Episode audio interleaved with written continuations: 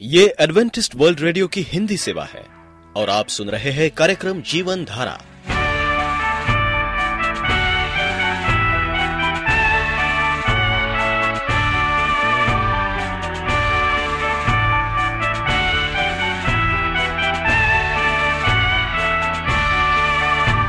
कार्यक्रम जीवन धारा सुनने वालों को मैं स्मिता और मैं अमित हमारा प्यार भरा नमस्कार।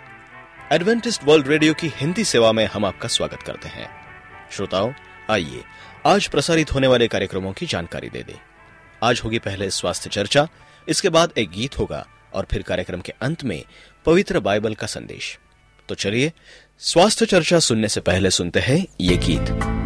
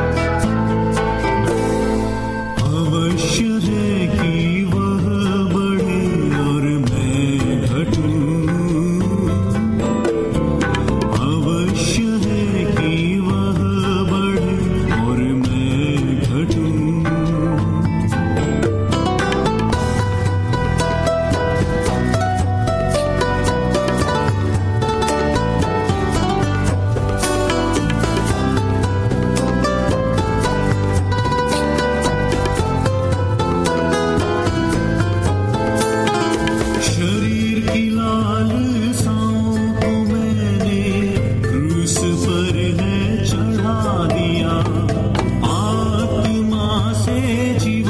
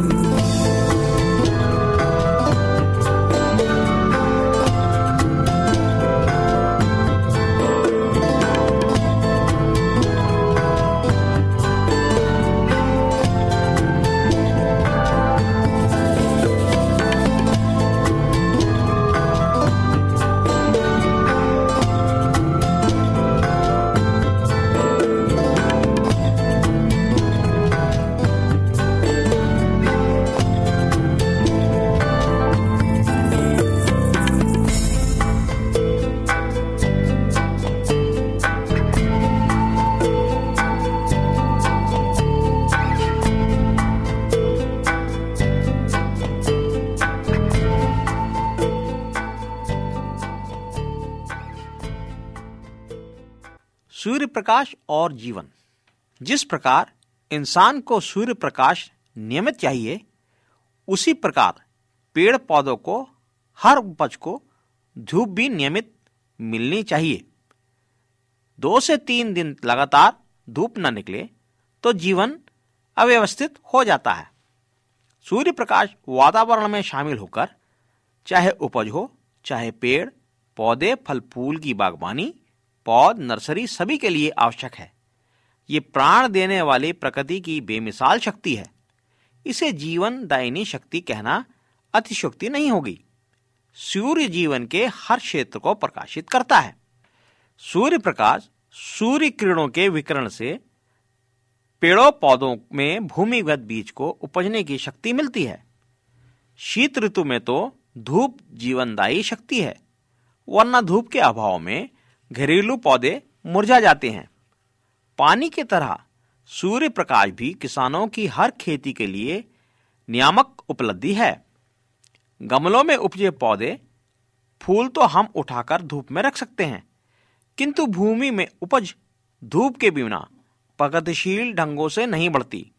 ना घनी होगी, ना अच्छी होगी।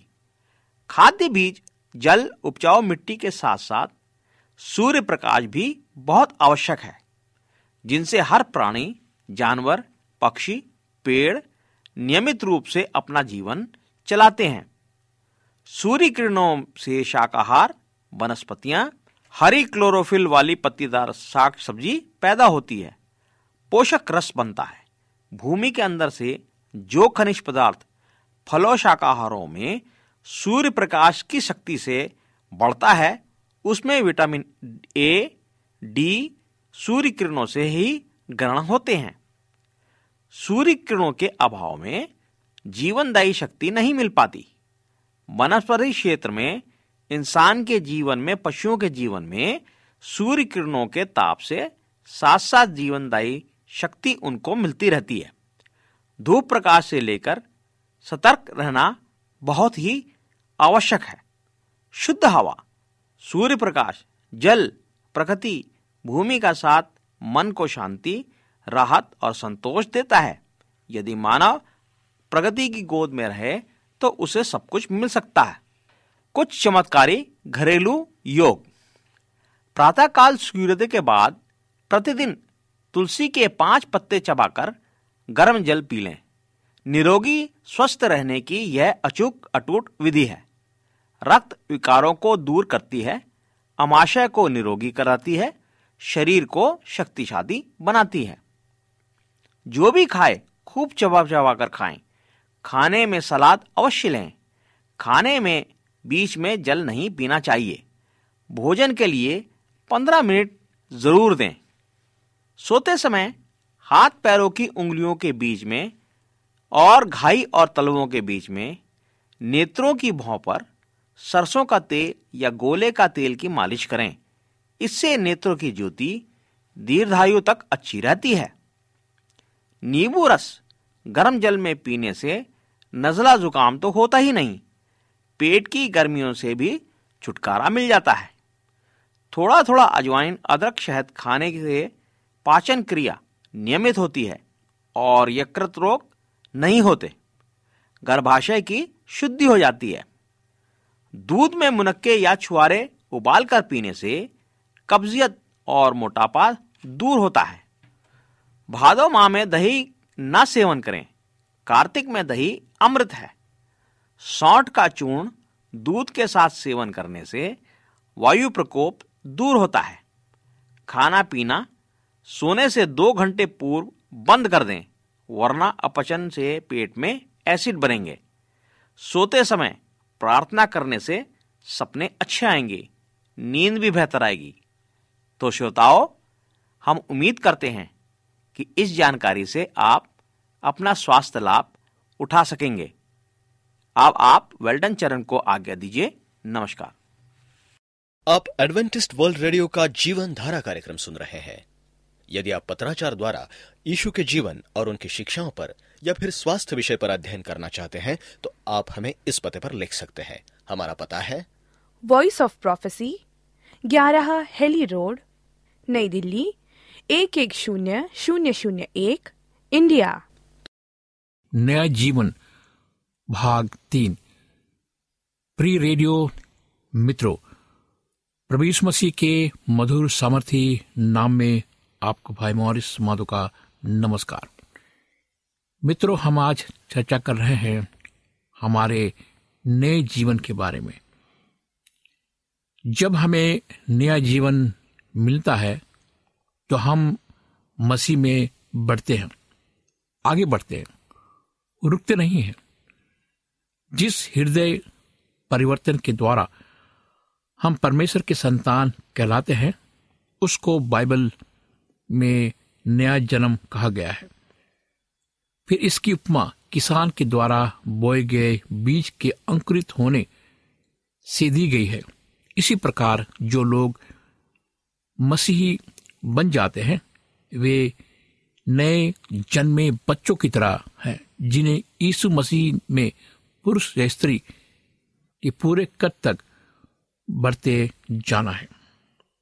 पहला पत्रस दो दो, इफिसियो चार पंद्रह में इसका वर्णन किया गया है। जब हम मसीह के पास आते हैं तो हम बच्चे की तरह होते हैं, जिसे बच्चा विश्वास करता अपने पिता पर, और वो समझता है कि उसका पिता उसके लिए कुछ भी कर सकता है।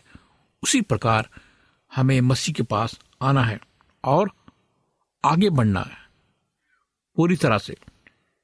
खेत में बोए गए बीज की तरह उन्हें बढ़ना और फल लाना है। ऐसा कहता है, ये धर्म और बाज वृक्ष और यहोवा के लगाए हुए कहलाए, जिसमें उसकी महिमा प्रकट हो। आयजा कहता है कि परमेश्वर जो है, हमें वृक्ष की तरह लगाता है और हम उसकी महिमा प्रकट करते हैं। हमारा जीवन वृक्ष की तरह होना चाहिए। भजन संहिता में भी लिखा है, पहला अध्याय में, कि हमारा जीवन ऐसा होना चाहिए, जिस प्रकार जल के धाराओं के किनारे लगाए गए वृक्ष, जिसको हमेशा पानी मिलता रहे। यानी कि प्रभु मसीह के साथ संपर्क, प्रभु मसीह के साथ मेल जोल हमें बनाए रखना है। इसलिए प्राकृतिक जीवन से उदाहरण दिए जाते हैं, ताकि आत्मिक जीवन की रहस्यमय सच्चाइयों को अच्छी तरह से समझ सके। मनुष्य की सारी बुद्धि और सारी कलाएँ कुदरत ने के नन्हे से नन्हे पदार्थ में जान नहीं डाल सकते हैं। पौधे और जीव जंतु केवल उसी जीवन शक्ति से जीवित रहते हैं, जिसे परमेश्वर की ओर से दिए गए जीवन से होता है। जब तक मनुष्य नए सिरे से ना जन्मे, योहन्ना तीन तीन में लिखा है, तब तक वो उस जीवन को प्राप्त नहीं कर सकता जिसे मसीह देने आया था। हाँ मेरे मित्रों, हमें नया जन्म पाना है। कैसा जन्म? नए सिरे से जन्म पाना है। एक नया जन्म पाना जिससे हाल जीवन प्राप्ति का है। वैसे ही विकास जब बढ़ने का है, परमेश्वर ही है जो कलियों को विकसित कर फूल तथा फूल से फल बनाता है। उसी की शक्ति के कारण बीज विकसित होता है। मरकुश चार अट्ठाईस में लिखा है, पहले अंकुर, तब बाल, तब बालों में दाना। इज़राइल के विषय में हौसी नबी कहता है, वो शोषण की नाई फूले फलेंगे, वे अन्न की नाई बढ़ेंगे और दाखलता की नाई फूले फलेंगे। उसे चौदह, पाँच और सात। प्रवीषु मसीह हमसे कहते हैं, शोषणों पर ध्यान करो कि वे कैसे बढ़ते हैं। लूका बारह सत्ताईस। पौधे, फूल और पेड़ अपनी ताकत व कुवत या कोशिश के ज़रिए नहीं बढ़ते। किंतु परमेश्वर की जीवनदायी शक्ति पाकर बढ़ते हैं। बच्चा चाहे स्वयं कितना भी प्रयत्न और फ़िक्र क्यों न करे, अपनी लंबाई, चौड़ाई में बाल भर भी बढ़ोतरी नहीं ला सकता। आप भी अपनी फिक्रों और कोशिशों के द्वारा अपने में आत्मिक बढ़ोतरी नहीं ला सकते। बच्चे और पौधे अपनी परिस्थिति के अनुसार ज़रूरी पदार्थों को जैसे हवा, धूप, भोजन को खींचकर अपने जीवन में मिलाते हैं, तभी बढ़ते हैं। ये पदार्थ, ये वस्तुएँ उनके जीवन अब बुद्धि तथा विकास के लिए परमेश्वर की उपहार है। जिस प्रकार प्रवृत्ति की उपहार पशुओं और पौधों के लिए उसी तरह मसीह भी अपने विश्वासियों के लिए करता है। वो उनके लिए सदा का उजाला है तथा सुर और ढाल है।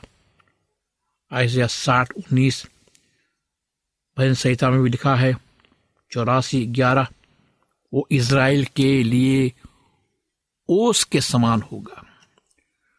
घास की खूटी पर बरसने वाला मेह के समान आ पड़ेंगे ओसिया चौदह पाँच भजन संहिता में भी ये लिखा है।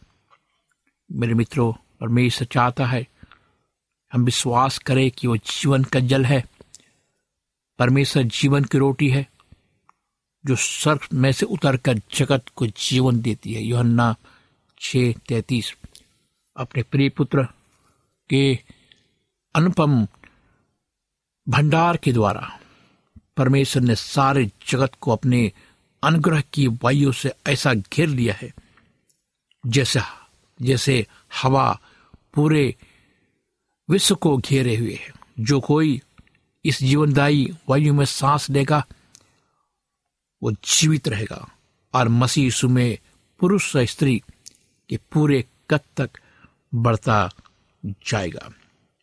मेरे मित्रों जिस प्रकार हम देखते हैं, सूरजमुखी का फूल सूरज की ओर झूमता रहता है, ताकि तेज किरणें उसकी सुंदरता और सुडोलता में पूर्णता लाए। इसी प्रकार हमें धार्मिकता के सूरज, यानी कि प्रवेश मसीह की ओर मुँह कर लेनी चाहिए। ज्योति हम पर चमके। हमारा चाल चलन मसीह की समानता में विकसित होते जाए। इसी बात की शिक्षा परमेश्वर यीशु इस प्रकार देता है कि तुम मुझमें बने रहो और मैं तुम में जैसे डाली री दाखलता में बनी ना रहे तो अपने आप से नहीं फल सकती। वैसे ही तुम भी यदि मुझमें बने ना रहो तो नहीं फल सकते। मुझसे अलग होकर तुम कुछ भी नहीं कर सकते योहन्ना चौदह, चार, पाँच। पवित्र जीवन बिताने के लिए आप मसीह पर उसी प्रकार निर्भर करते हैं, जिस प्रकार बढ़ने और फल लाने के लिए डालियाँ पेड़ों पर निर्भर रहती है। मसीह के बिना आप में जीवन नहीं। आप में इतनी सामर्थ कहाँ कि आप परीक्षाओं का सामना कर सके और पवित्रता तथा अनुग्रह में बढ़ सके। उसमें बने रहने से ही आप फूल और फल सकते हैं। उससे जीवन प्राप्त करके आप ना तो सूखेंगे, न ही बिना फल के होंगे। आप उस पेड़ के समान होंगे जो नदी के किनारे लगाया गया है। अनेक लोगों की ऐसी धारणा है कि कर्म का भी कुछ अंश है जो हमें खुद करना चाहिए। उन्होंने पाप की माफ़ी के लिए मसीह पर भरोसा किया है। परंतु अब वे अपनी कोशिशों द्वारा पवित्र जीवन बिताना चाहते हैं। ऐसे सभी कोशिशों बेकार जाएँगी, क्योंकि यीशु ने कहा, मेरे बिना तुम कुछ भी नहीं कर सकते। अनुग्रह में हमारी बुद्धि, हमारा आनंद हमारी उपयोगिता, ये सब मसीह के साथ हमारे मिले रहने पर निर्भर करता है। मेरे दोस्तों, मेरे मित्रों, अनुग्रह के द्वारा हम आगे बढ़ सकते हैं।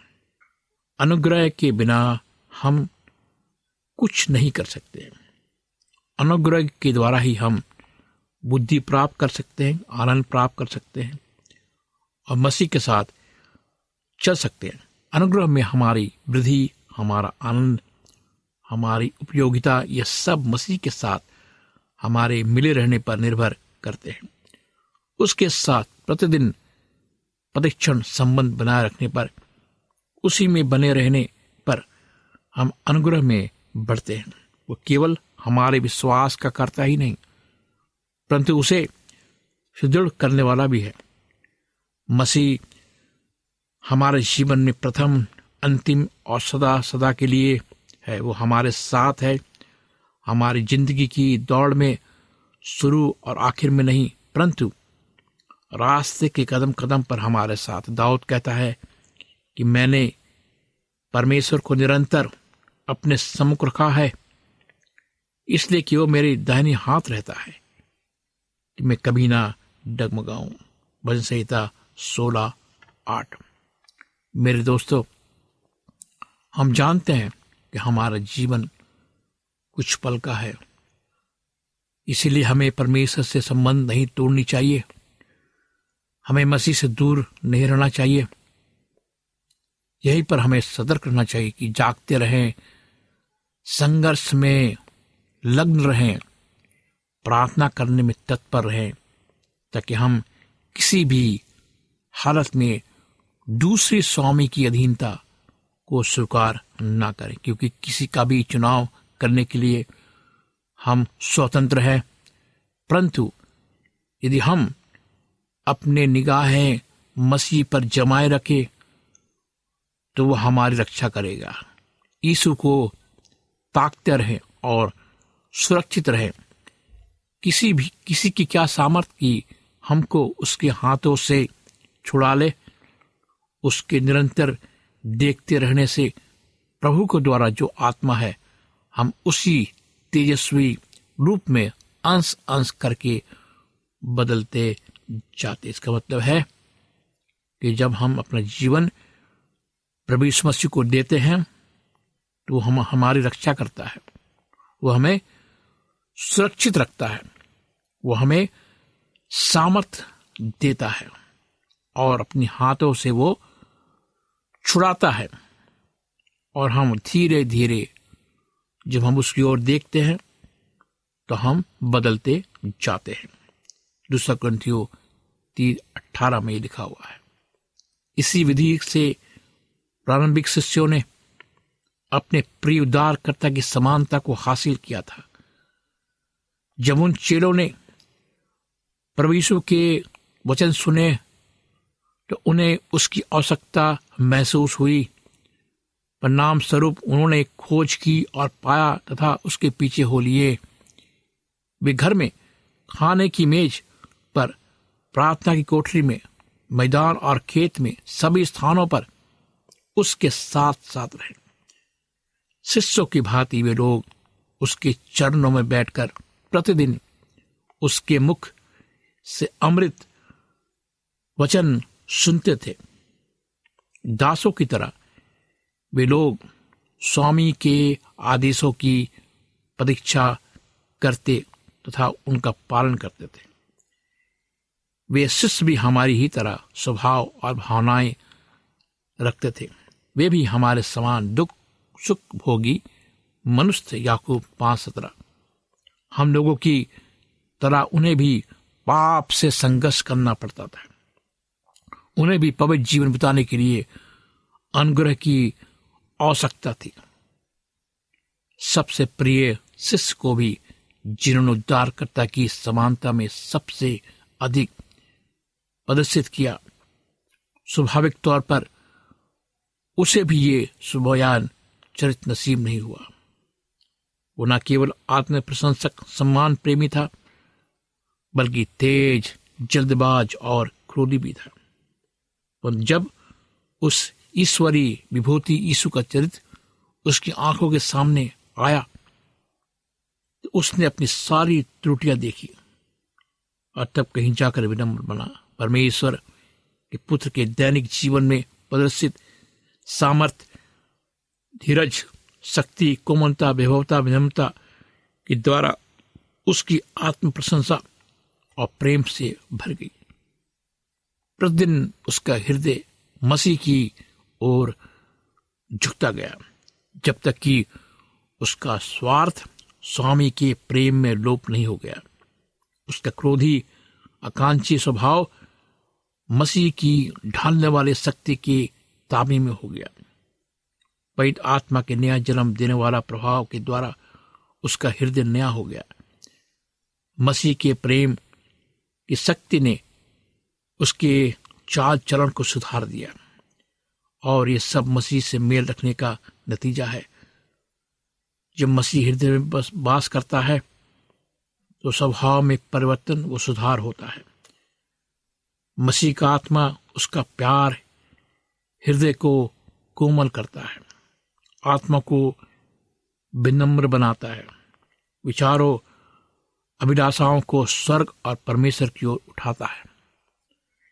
क्या आप विश्वास करते हैं कि परमेश्वर आपके लिए ये सब कर सकता है, जो आपने अभी सुना, ये मेरी तरफ़ से नहीं है, बल्कि ये सब पवित्र वचन बाइबल में लिखी गई बातें हैं, जो मैं आपको बता रहा हूँ। मेरे तरफ़ से कुछ भी नहीं है। कि आप तैयार ऐसे परमेश्वर को अपने जीवन देने के लिए तो आइए हम प्रार्थना करें। जीवित परमेश्वर पिता, हम आज तेरे पास आते हैं प्रभु।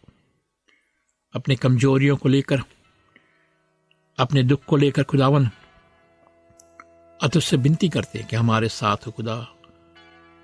तो जीवन देने वाला परमेश्वर है। तो अनुग्रह, शांति देने वाला परमेश्वर है। तो नया जन्म देने वाला परमेश्वर है। हमारे साथ हो। हमारे गुनाहों को माफ़ कर। इस प्रार्थना को परमेश्वर मसीह के नाम से मांगते हैं, सुन ग्रहण कर। आमीन। मित्रों, अगर आप चाहते हैं कि मैं आपके लिए प्रार्थना करूँ, अगर आप बीमार हैं, उदास हैं, और भयंकर से भयंकर बीमारी से त्रस्त हैं, और आप चाहते हैं कि परमेश्वर आपको चंगाई दे, ज़िंदा परमेश्वर जो स्वर के सिंहासन में बैठा हुआ है, हमारी तरफ़ देख रहा है। वो चाहता है कि हम चंगे हों, आशीषित हों, और मसीह के पास आए। तो मुझे फ़ोन करें, पत्र लिखें, ईमेल करें। मेरा फ़ोन नंबर नोट करें, लिखें। मेरा नंबर है नौ छ आठ नौ दो तीन एक सात शून्य दो। नौ छ आठ नौ दो तीन एक सात शून्य दो।